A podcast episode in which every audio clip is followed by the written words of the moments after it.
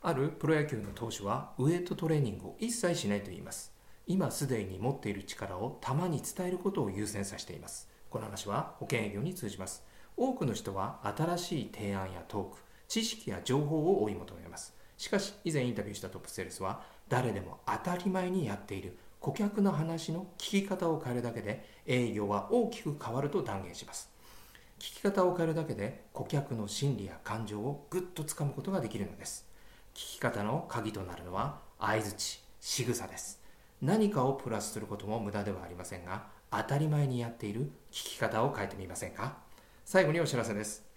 保険営業で成功するための情報を発信したり無料音声セミナーのプレゼントをブログでしています。詳しくは概要欄をご覧ください。それではまた次回をお楽しみに。